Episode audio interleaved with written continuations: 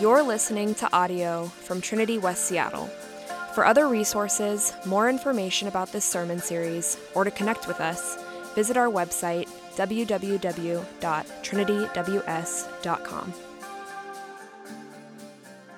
Hello, my name is Leslie Dunn, and I will be reading Matthew 11 1 through 19.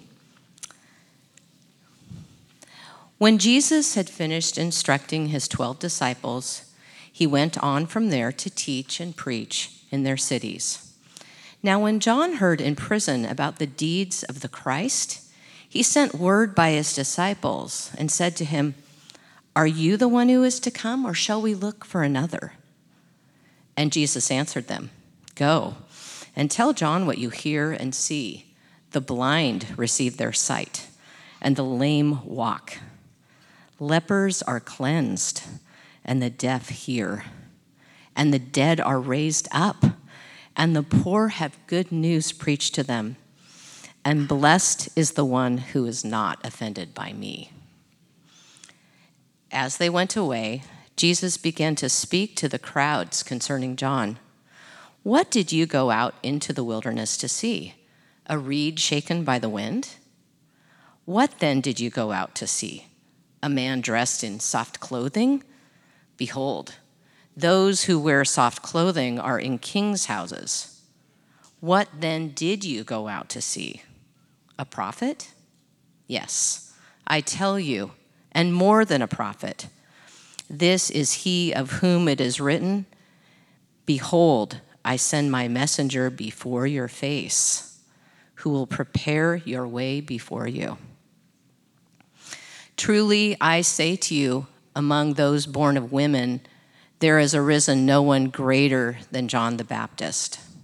Yet the one who is least in the kingdom of heaven is greater than he. From the days of John the Baptist until now, the kingdom of heaven has suffered violence, and, vi- and the violent have taken it by force. For all the prophets and the law prophesied until John and if you are willing to accept it, he is the Elijah who is to come. He who has ears, let him hear. But to what shall I compare this generation? It is like children sitting in the marketplaces and calling to their playmates. We played the flute for you, and you did not dance. We sang a dirge, and you did not mourn. For John came neither eating nor drinking, and they say, he has a demon. The Son of Man came eating and drinking, and they say, Look at him, a glutton and a drunkard, a friend of tax collectors and sinners. Yet wisdom is justified by her deeds. The word of the Lord. You may be seated. Thank you, Leslie. Just put that in the back there. Well, um, Glad to see you guys. Um, I'm David. I'm one of the pastors here. I serve here as the executive pastor, and I get the privilege and honor of sharing God's word with you this morning. Let's uh, pause a moment in prayer. God, we ask that you would be with us and speak to us through your word and transform us so that we can be faithful kingdom ambassadors to represent the beauty of who you are uh, and the values of the kingdom that is upside down here in this world. So um, lead us and guide us by your spirit. In Jesus' name we pray. Amen. Amen. Um, have you ever seen an advertisement uh, of someone selling you the secrets of financial freedom, right? And in the background, there's a luxury car and, or maybe a mansion.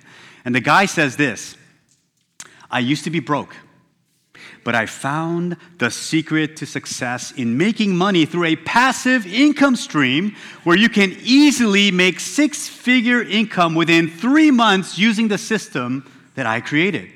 He goes on to say, I have coached thousands of people just like you through my proven system to generate cash flow while you are literally sleeping at night.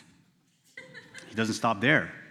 All you need to do is click on the link below and sign up for my coaching class because my mission in life is to help people just like you to have the best life, having more time for your family and friends and less time at a dead end nine to five job.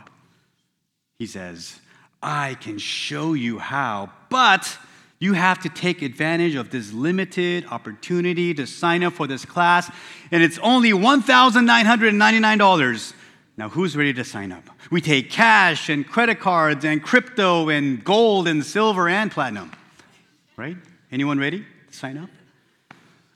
Well, when something sounds too good to be true, it's probably too good to be true, so it's wise and it's healthy to be a bit skeptical and ask good questions, especially when you are considering buying a get rich online class. My short answer to you is just don't do it. Don't buy it, right?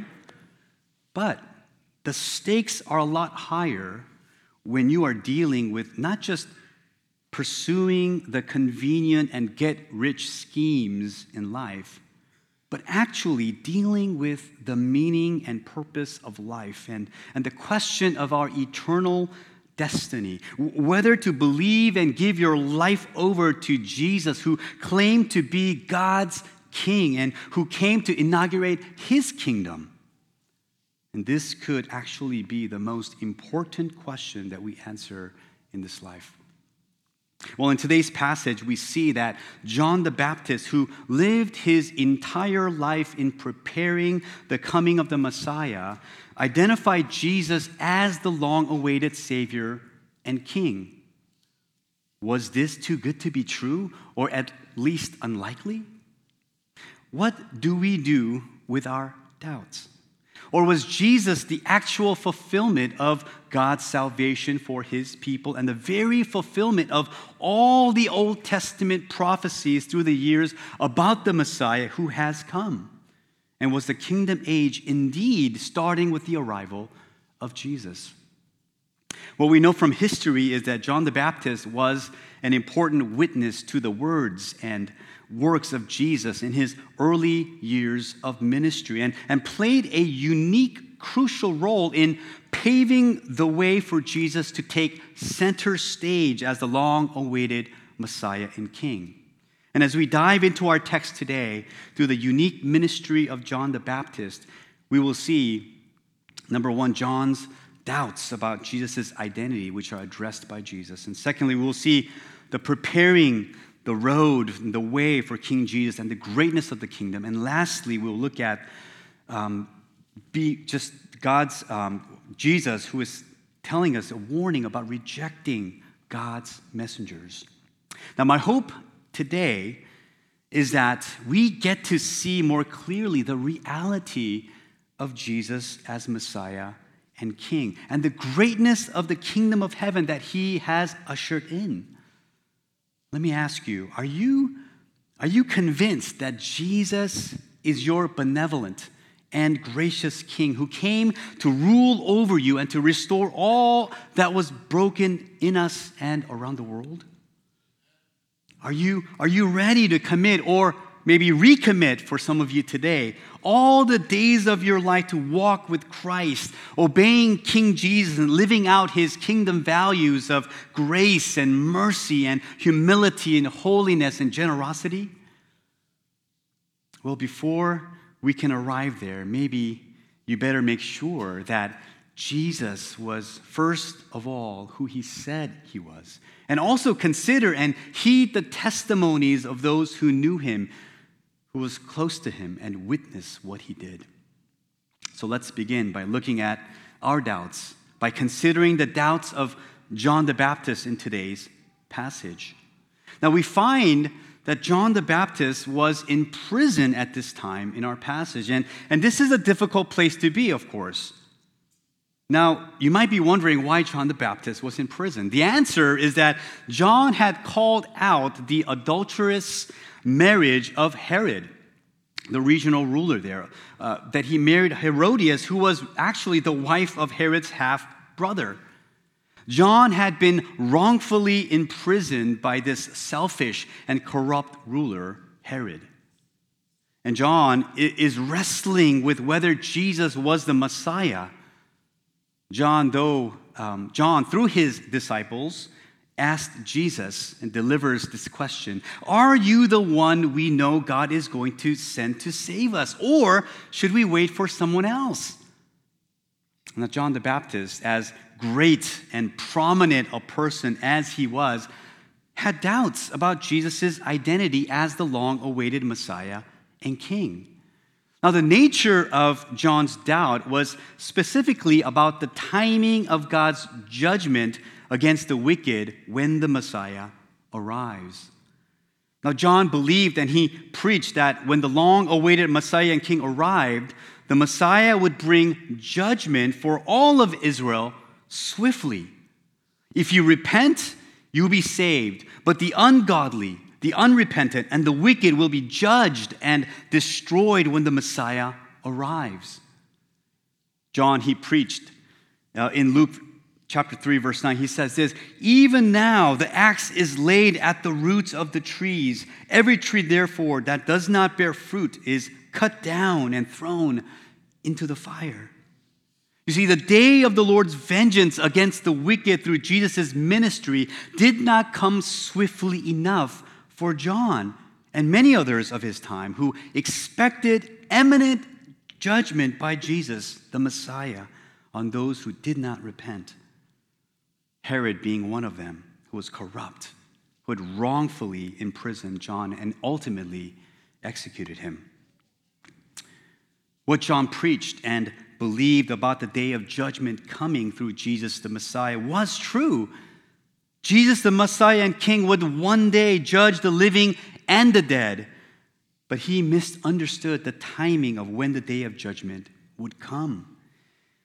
Jesus, he doesn't answer John's question directly when John asked, Are you the one who is to come, or shall we look for another? Jesus did not answer John in the way that John expected, but Jesus does reassure John that he was the Messiah, just as prophesied in the Old Testament. The Messiah and King would heal the sick and preach the good news to the poor. And everything Jesus preached and performed were consistent and a fulfillment of Old Testament prophecies. Now, aren't you encouraged to see that John, this great prophet of God, wrestled with his expectations about the Messiah? I know I'm encouraged. How about you? Do you have doubts or questions about Jesus as Messiah? And, and what are you doing to bring your questions before God and wrestle through them with God? Are these things about the gospel and what Jesus says, does it offend you? Things about him that don't meet your expectations and hopes. See, Jesus is inviting you today to bring your disappointments and fears before him, and he wants to meet you in your place of confusion and doubt and to answer you. John, he didn't live long enough to witness the day of judgment against Herod. In fact, he was executed by Herod, as I mentioned. John didn't get to witness Jesus' death on the cross for our sin and see the victorious resurrection of Jesus Christ. And the focus of John's ministry was preparing the way for the Messiah to come. So John passionately preached repentance and baptized many to turn from their sin before the day of judgment. John explicitly preached a message of repentance because the Messiah was coming and he would exercise comprehensive judgment against evil and wickedness. Now, while Jesus didn't come to judge at that time, Scripture is clear that he will indeed come to judge and enact justice against all the wicked when he comes again. So we know that all of God's promises will be fulfilled but the timing of his fulfillment of his various promises is up to God and it's not up to us. This is what John learned, and also something that we ought to learn.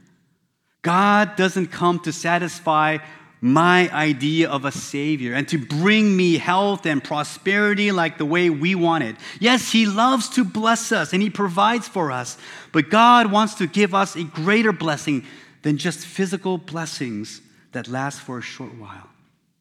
He wants to bless us for all eternity. And He wants to bless us spiritually so that we can be made whole from all the damages of our lives, from sin. And ultimately, He wants to give Himself to us, which is the greatest blessing that we can experience in this life.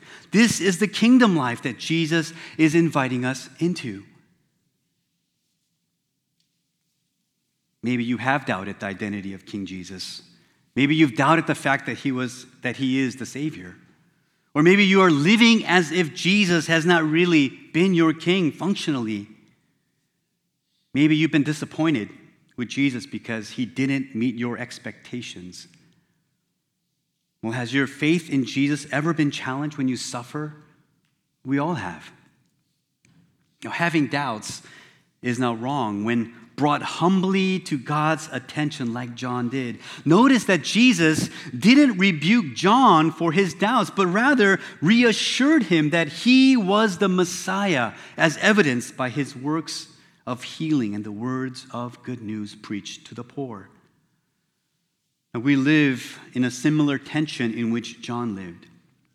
You see, the good news of the kingdom is that Jesus, through his death and resurrection, disarmed Satan. He removed the sting of death and he set us free from the power of sin. So, yes, Jesus proclaimed the gospel of the kingdom and demonstrated the power of the kingdom. But the tension that we live in today is that there is still suffering, sin, and evil all around us. We are living in the in between of when Jesus inaugurated the kingdom when he first came and the final consummation of the kingdom when, when Jesus comes back. But that does not mean that we don't get to experience the blessings of the kingdom today. There are lots of blessings that we get to experience in the midst of suffering and sin and wars and natural disasters and death while we wait for God's kingdom to come fully and completely. Today, we get to experience the encouraging and comforting presence of His Holy Spirit who empowers His people. We get to experience hearing the voice of God and learning about His character through the living Word of God, the Bible. We get to experience the transformation of becoming more like Jesus by His grace. We get to witness the blessing of the kingdom coming when a person repents of sin and pursues godliness to be Christ like in character. We get to see the inbreaking of the kingdom every time a person surrenders their life to Jesus by faith and lives for Him. See, the day of judgment John expected will surely come, and the Lord will execute judgment and justice for all who were oppressed. For many, the day of judgment can't come soon enough because they are suffering in the hands of wicked people.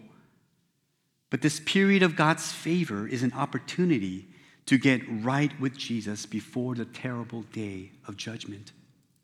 Thank the Lord that we are living in the days of grace. The good news for anyone who does not know Jesus is that today is the day of salvation. The good news is that Jesus took on the judgment and condemnation that we deserved for sin, and in exchange, credited to us his blameless and perfect life so that we no longer need to fear the day of judgment John preached about. Forgiveness of sin is offered today, so repent and believe in Jesus. Notice that Jesus ended his response in John's uh, John's, to John's disciples and said in verse 6 Blessed is the one who is not offended by me. Now, the natural human response to Jesus' words and works is being offended by Jesus because it, attacks our self absorbed and self righteous hearts. Jesus, the Messiah and King who came to inaugurate his kingdom, showed us that we are not the center of the universe, and it exposes, exposes us as dependent and desperate people who need saving from the bondage of sin and our need for the king who can guide us and rule over us. Now, many people will be offended by Jesus because he does not fit their expectations about a Savior that they think they need. But Jesus reassured John, he reassures us today that he is the Messiah and God's King humanity has been waiting for so long. So therefore, we ought to receive him, worship him, and rejoice. Now, as John's disciples went away to deliver Jesus' response to his doubt, Jesus began to speak to the crowds about the significance of John in preparing the coming of the Messiah and the greatness of the kingdom, our second point. Jesus asked the crowds several rhetorical questions about why they sought out John the Baptist and, and then pointed out why John was more than a prophet. Look at verse 7 and 8. Why did you go out into the wilderness? What did you go out into the wilderness to see? A reed shaken by the wind? What then did you go out to see? A man dressed in soft clothing? Now, Jesus, he expected the crowd to answer no to these questions. Obviously, the people did not go out to the desert to see a blade of grass or a man dressed in expensive clothes. Instead, they went out to see a prophet Someone who is more than a prophet, Jesus emphasized. Now, before anyone knew about Jesus, before Jesus' public ministry, John, he attracted many people to hear his message while agitating the religious leaders of his day by preaching about the repentance of sin, announcing the coming Messiah, and the Messiah's judgment against the wicked right? Who wouldn't want to hear a provocative speaker? So many people went out to the desert to hear John the Baptist. Now, John, he was not a conventional religious leader of his day who worked in the temple. He, he was an eccentric person who piqued the curiosity of a lot of people. He wore camel's hair with a leather belt. He ate wild honey and locusts and lived in the desert. What did Jesus mean, though, when he said that John was more than a prophet? How was John more than a prophet, and what does this even mean? Well, John, he was more than a prophet and the greatest man of the Old Testament era, Jesus highlighted, because John was the prophet who identified and pointed the arrow to Jesus as the long awaited Messiah and God's King while many prophets before John wrote about the coming Messiah, no other prophet had the distinct honor of identifying and introducing the Messiah as Jesus of Nazareth. John prepared the way for Jesus in the spirit and power of Elijah, as was prophesied in the Old Testament. As the curtain of the Old Testament era was closing and the new era of the kingdom of heaven was opening, John had the distinct privilege of paving the way for Jesus, the Messiah, to come and inaugurate his kingdom. John was like the opening act for the most famous band in the world, hyping up the crowd and priming the pump to introduce the main show, Jesus Christ our Messiah and King. As great and significant as John was in God's redemptive history, the least person, the least gifted, the least prominent, the least outspoken in the kingdom of heaven, Jesus said, was greater than John. Like, how could this be? Where you mean to say that an average Christian is greater than John the Baptist? I certainly don't think I'm greater than John the Baptist, but Jesus said yes. Why? Because the people in the kingdom can more clearly identify Jesus' words and works than John the Baptist. Kingdom people can more clearly point people to Jesus as the King and Messiah because we are on the other side of the cross. The new era of God's upside down kingdom Jesus brought was gloriously superior to the Old Testament era of living on the promises which looked ahead to the coming Messiah. Today, we have no more shadows of things to come and prophecies of the coming King and Messiah because the substance of what was foreshadowed in the Old Testament was fulfilled when King Jesus came and inaugurated the kingdom of heaven. Disciples of Jesus are in the kingdom of heaven and are under the loving and gracious rule of King Jesus. And the greatness we have as the least in the kingdom of God presently is that we have the, uh, the opportunity and the privilege and the honor to point people to Christ, to tell them about King Jesus and what he has done for us.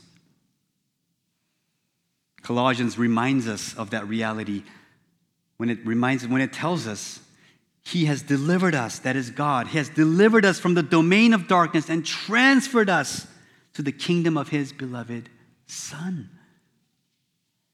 And as blessed as we are to be presently living in this kingdom age of grace, there are still promises that we look forward to being fulfilled on that day when Jesus comes again. And for sure, things will even get better when we have heaven on earth and we can experience being with Jesus, being in his presence and experience being there physically and emotionally and mentally and spiritually.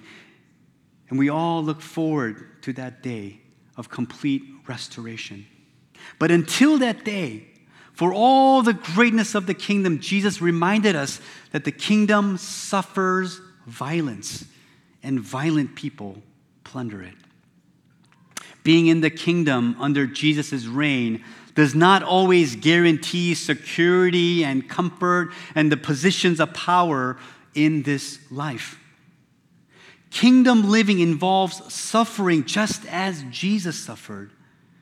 And there will be violent opposition to the kingdom advancing, including spiritual warfare for those who are, who, are, who are lost spiritually, and the persecution for kingdom people.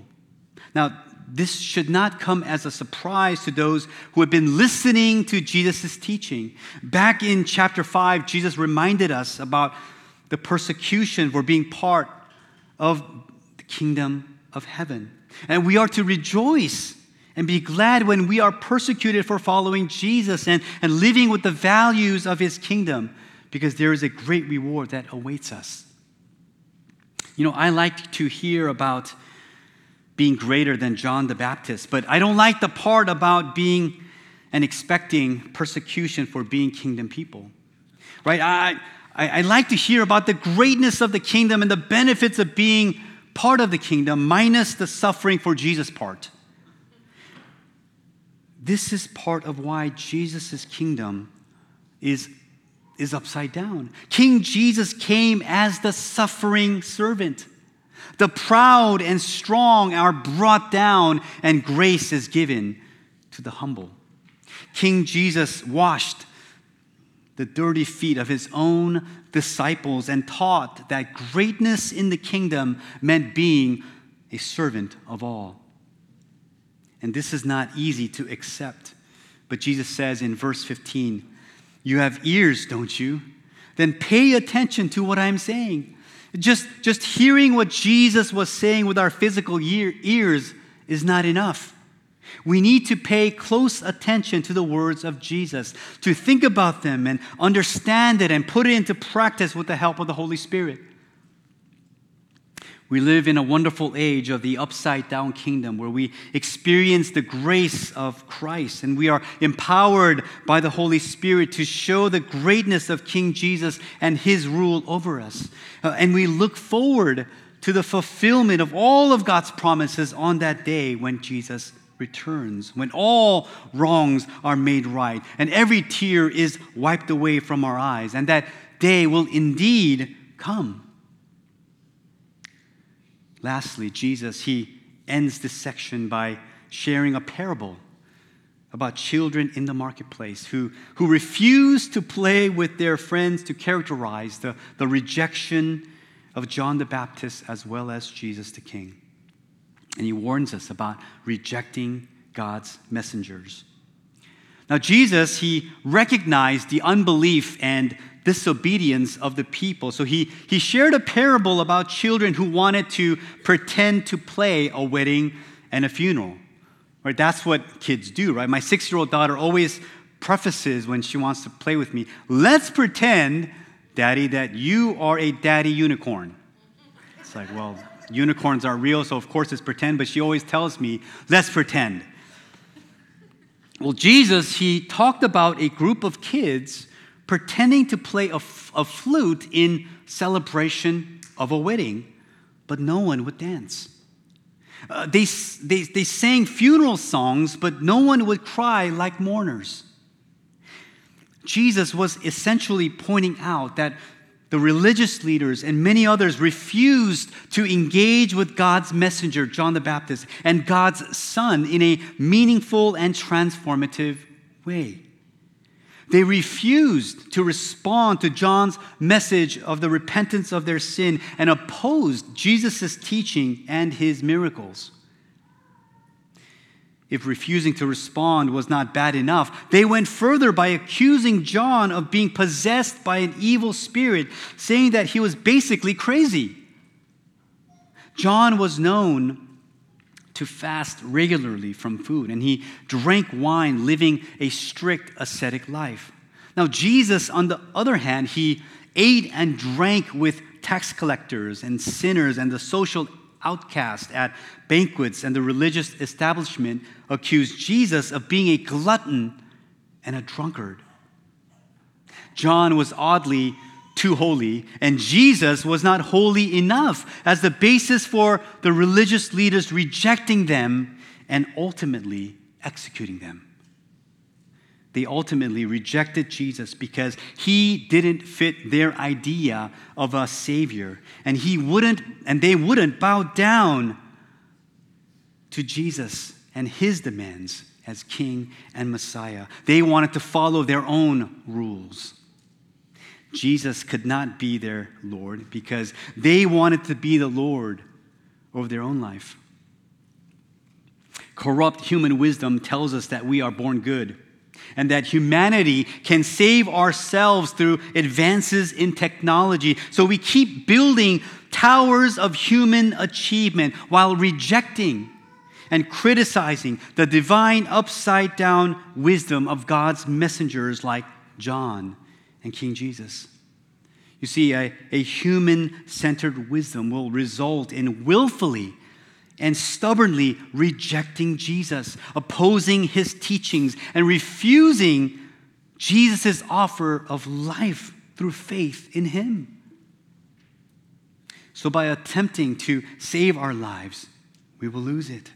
But Jesus calls us, right, in Matthew chapter 10, verse 39, is for us to lose our lives for his sake, meaning relinquish being lords of our lives, and by inviting Jesus to be Lord, we will find ourselves and we will find life.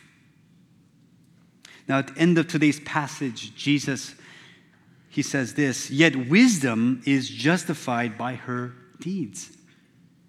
The acceptance of King Jesus, his work on the cross on our behalf, and obedience to his words will result in an ever increasing blessed life of righteous living. When you find wisdom, Jesus says, you will find life. A sinful and hard heart will change to a repentant and tender heart. Anger will turn to self control. Selfish living will transform into a life of generosity and, and sharing with others. And, and apathy will move from will move to active service of others when we accept and believe in all that King Jesus offers us in his kingdom. Kingdom people will act and live according to kingdom values because they are empowered by the Holy Spirit. And this will ultimately show others that God's wisdom is right and life transforming. This week, as you guys gather in your community groups, consider these two questions do you have doubts or questions about Jesus as Messiah? And what are you doing to bring your questions before God and wrestle through them with God? Are there things about the gospel or about Jesus that offend you? And then this month, discipline is sharing your faith. And, uh, um, and Pastor Joel will email out those instructions this week. Let us pray. God, we thank you that you are the fulfillment of not just Old Testament prophecies, but this longing in humanity's heart for a Savior, for a King, for a Messiah to come. Thank you for coming. Thank you for bringing your reign and rule. Lord, we pray that we would open ourselves up to you, to be led by you, to be ruled by you. Areas of our hearts that are stubbornly resistant, would you release those things right now, Lord? Help us to come under your reign. Help us to relinquish control of our lives and to worship you, Lord. Guide us in this as we continue to worship you in song. In Christ's name we pray. Amen. You've been listening to audio from Trinity West Seattle. For more information about our services or to connect with us, visit our website, www.trinityws.com. Thanks for listening.